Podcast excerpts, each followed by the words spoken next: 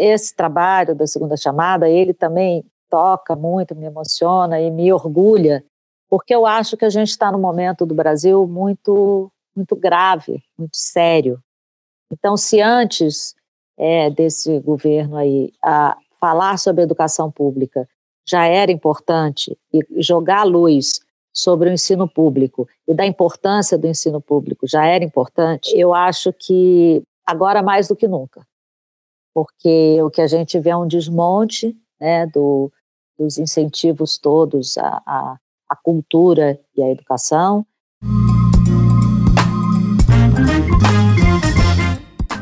A situação do professor no Brasil, um país que nunca investiu direito na educação, sempre foi difícil. Mas nos últimos anos, piorou muito. Essa que você ouviu aí é a atriz Débora Bloch.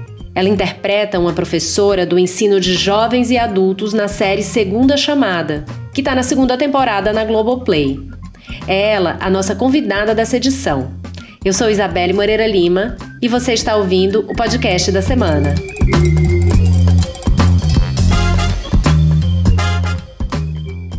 Na série Segunda Chamada, a Débora Bloch vive a professora Lúcia. Ela ensina jovens e adultos numa escola pública de periferia. Na segunda temporada, que acabou de estrear na Globoplay, a escola corre o risco de fechar por falta de alunos. E a Lúcia, que dá vida por eles, pelo trabalho e pela escola, sai louca atrás de gente para matricular. O papel, que é dramático, tem um fundo de vida real imenso. Tanto que a Débora diz que esse é o personagem mais emocionante da carreira dela e o que fez com que ela se sentisse mais útil.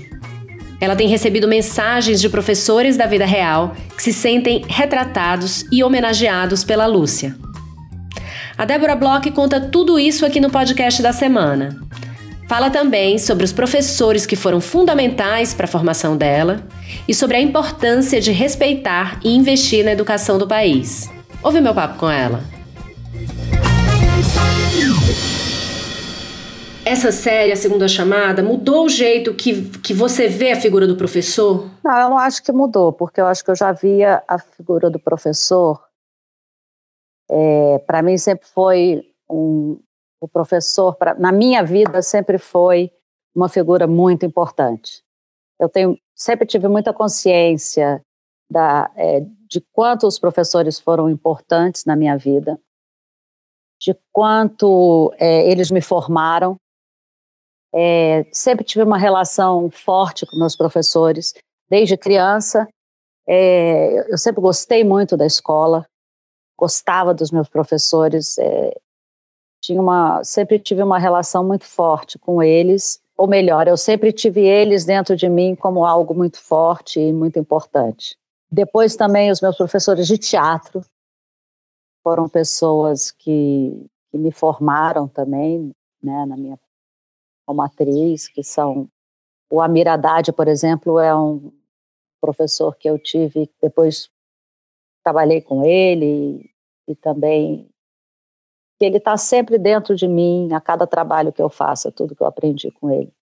Então, o professor sempre foi para mim uma figura é, que sempre ficou, sempre esteve num lugar especial, é, importante.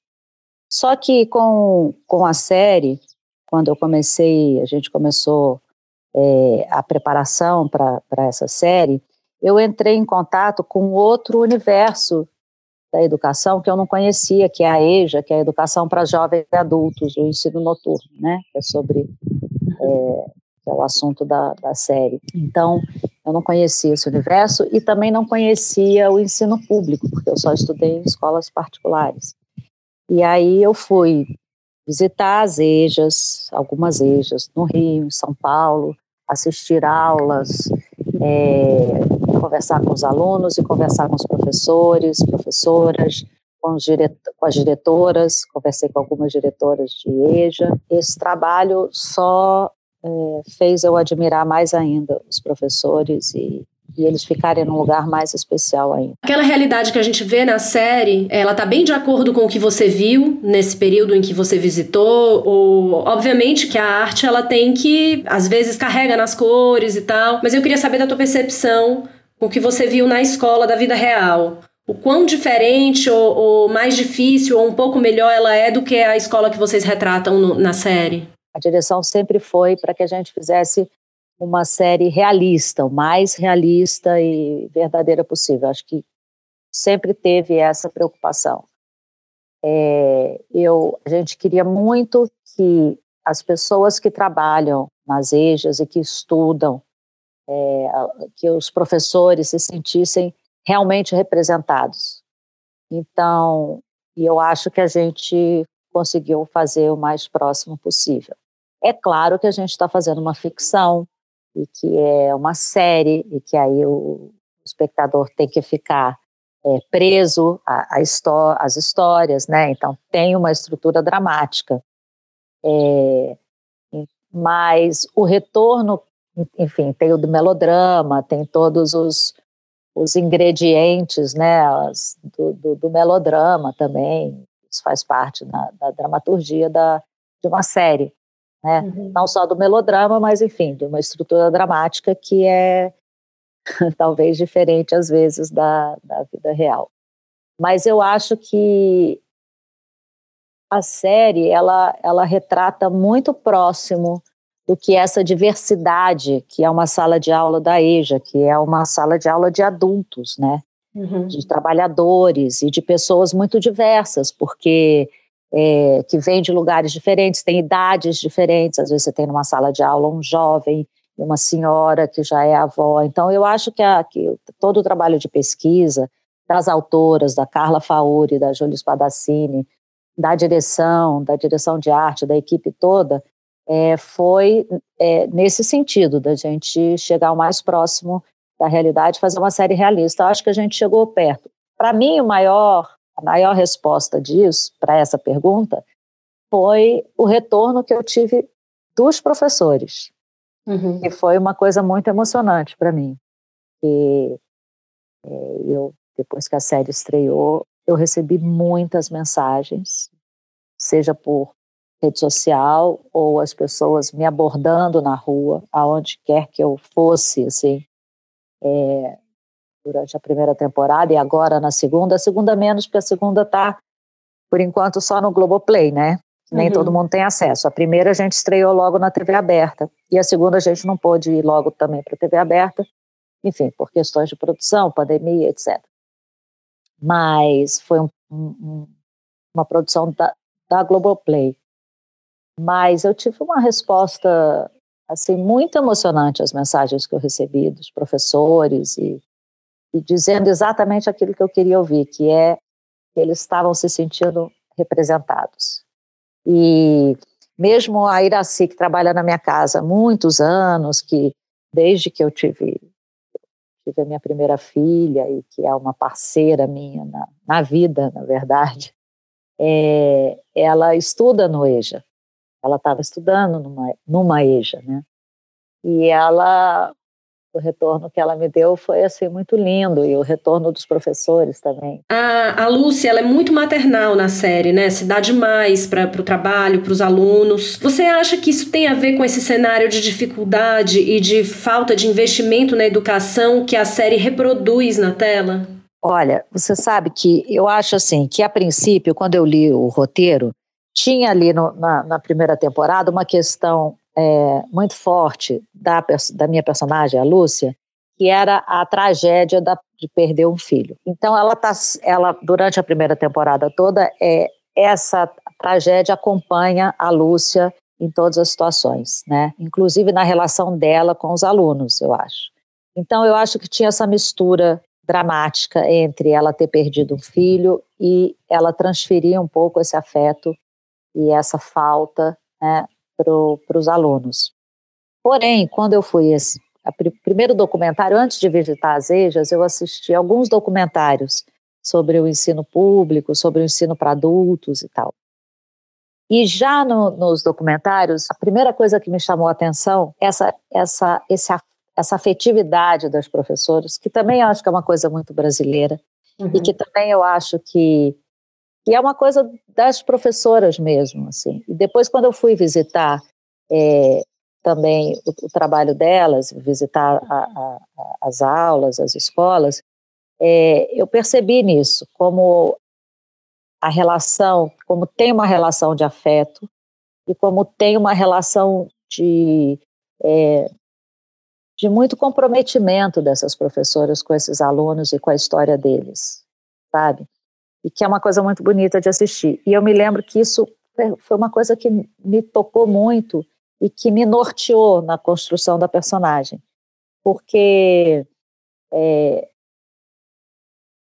eu, eu, eu, eu, foi, uma, foi a primeira coisa que eu pensei. Essa mulher, ela tem uma relação do afeto.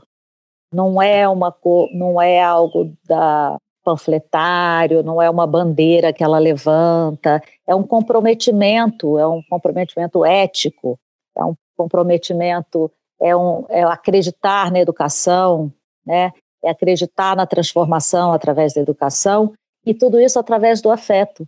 Uhum. Não é algo só é, panfletário, só é, ativista, nada disso. É algo que vem através do afeto, que eu acho que é um canal muito eficaz. Uhum.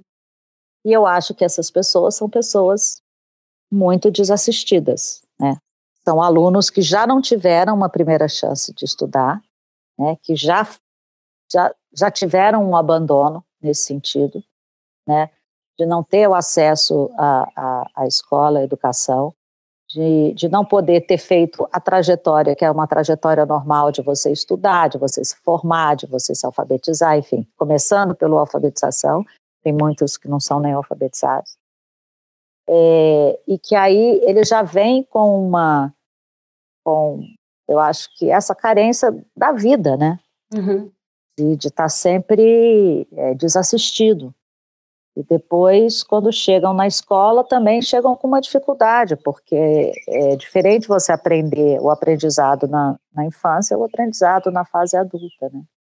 Então é muito bonito o que esses professores fazem e, e como eles lidam com cada um, porque é difícil numa sala de aula com tantos alunos diferentes, em idades diferentes, com histórias diferentes, com capacidade de aprendizado diferentes, né? Uhum.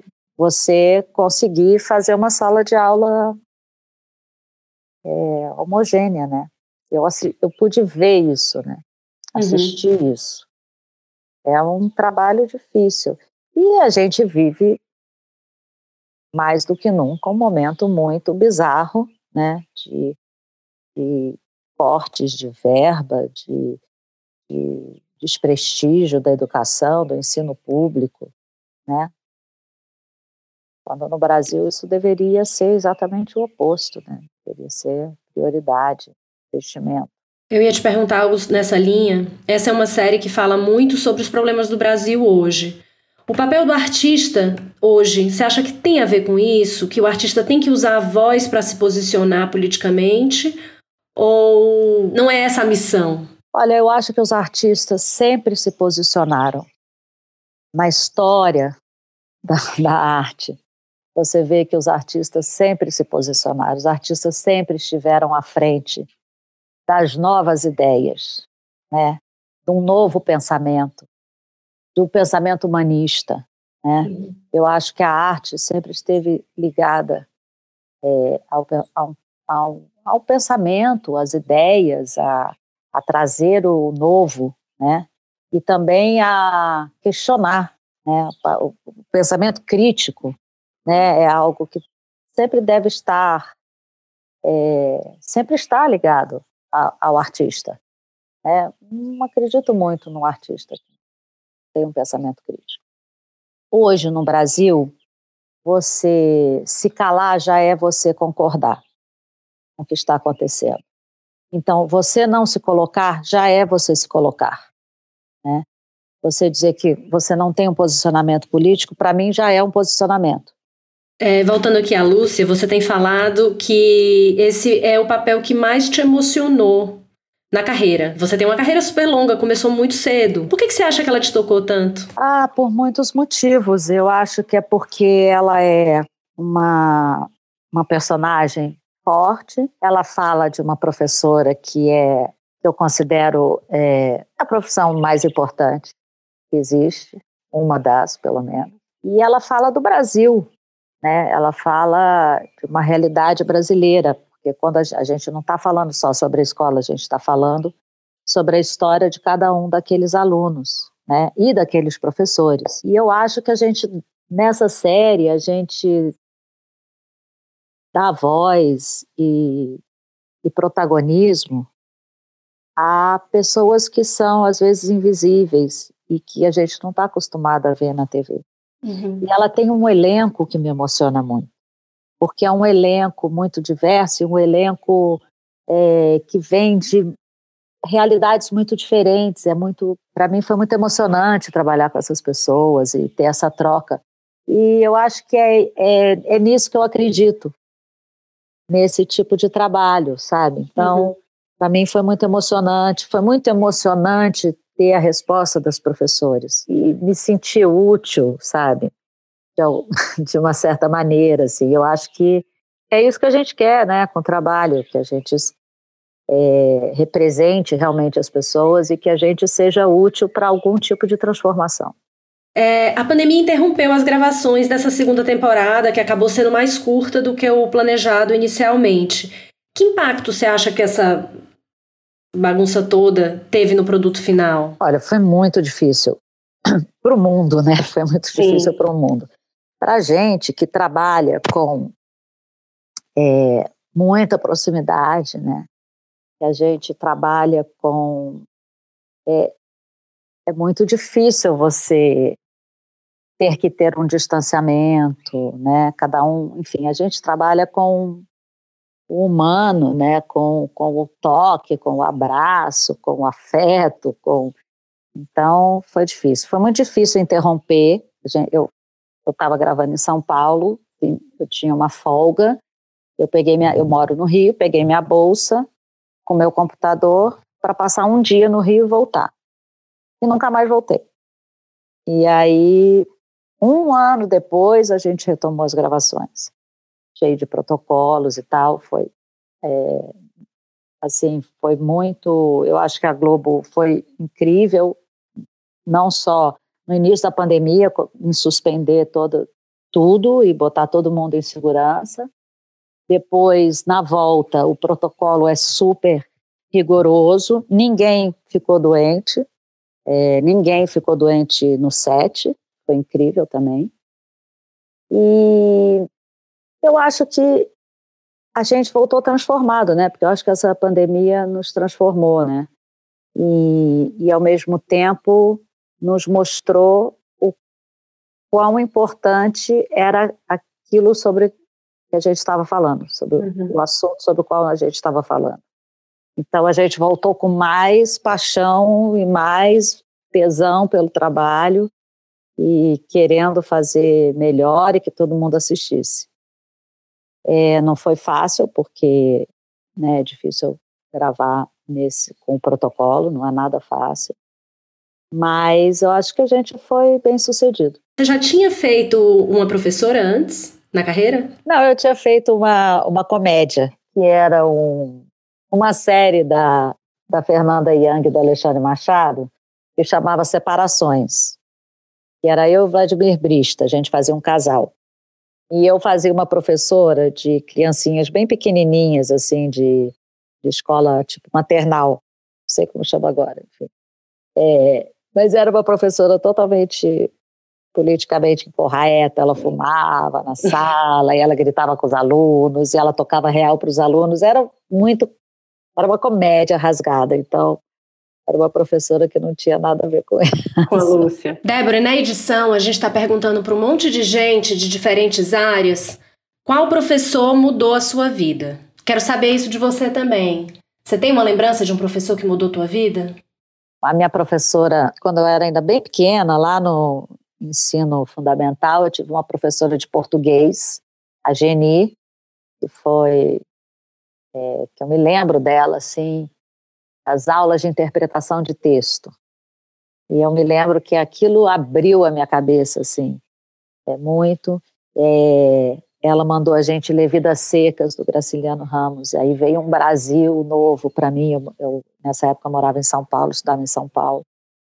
Então, ela me apresentou o Nordeste, né, através do, do Graciliano. Enfim, É, a Geni foi uma, uma professora muito importante. Depois eu tive uma professora de história, Antonieta, um nome bom, né, para uma professora de história, Antonieta, que também foi uma outra professora que abriu minha cabeça quando ela falou, mandou a gente ler a história da riqueza do homem, do Léo Uberman, que também me abriu uma outra visão do mundo, né, como a sociedade se organizou e tal. Depois é, eu tive um professor de matemática, aí eu já morava no Rio, no, no São Vicente Paulo, é, o Colégio São Vicente de Paulo, que foi o Celso Henrique, que me fez amar matemática, e que era um professor que falava de muitas coisas na sala, além da matemática.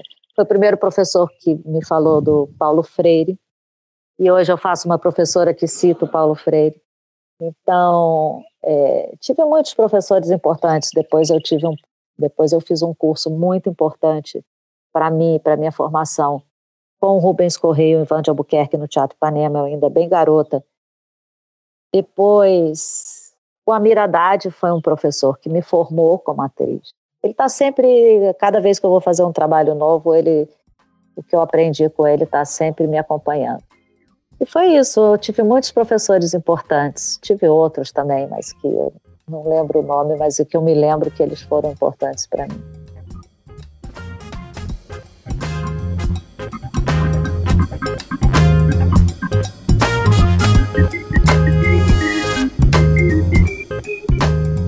Se você quer saber mais sobre o trabalho dos professores no Brasil, o site da Gama tem uma edição especial.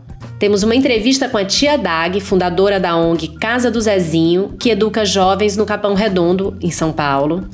A gente também publica uma série de depoimentos sobre professores que mudaram a vida de pessoas e uma reportagem sobre o professor da era digital. Entra lá no site da Gama para ler essas e outras. Gostou do podcast? Tem muito mais. A gente já conversou com os escritores e roteiristas Antônio Prata e Renata Corrêa sobre relacionamento, com o chefe Luiz Felipe Souza do Evais sobre empreender na pandemia e com a historiadora Lilia Schwartz sobre memória. No Spotify e no site da Gama você pode ouvir o podcast da semana. Com roteiro e apresentação de Isabelle Moreira Lima este é o podcast da semana. A cada sete dias, um tema novo para você. A edição de som é da Daisy Vitz. Até semana que vem!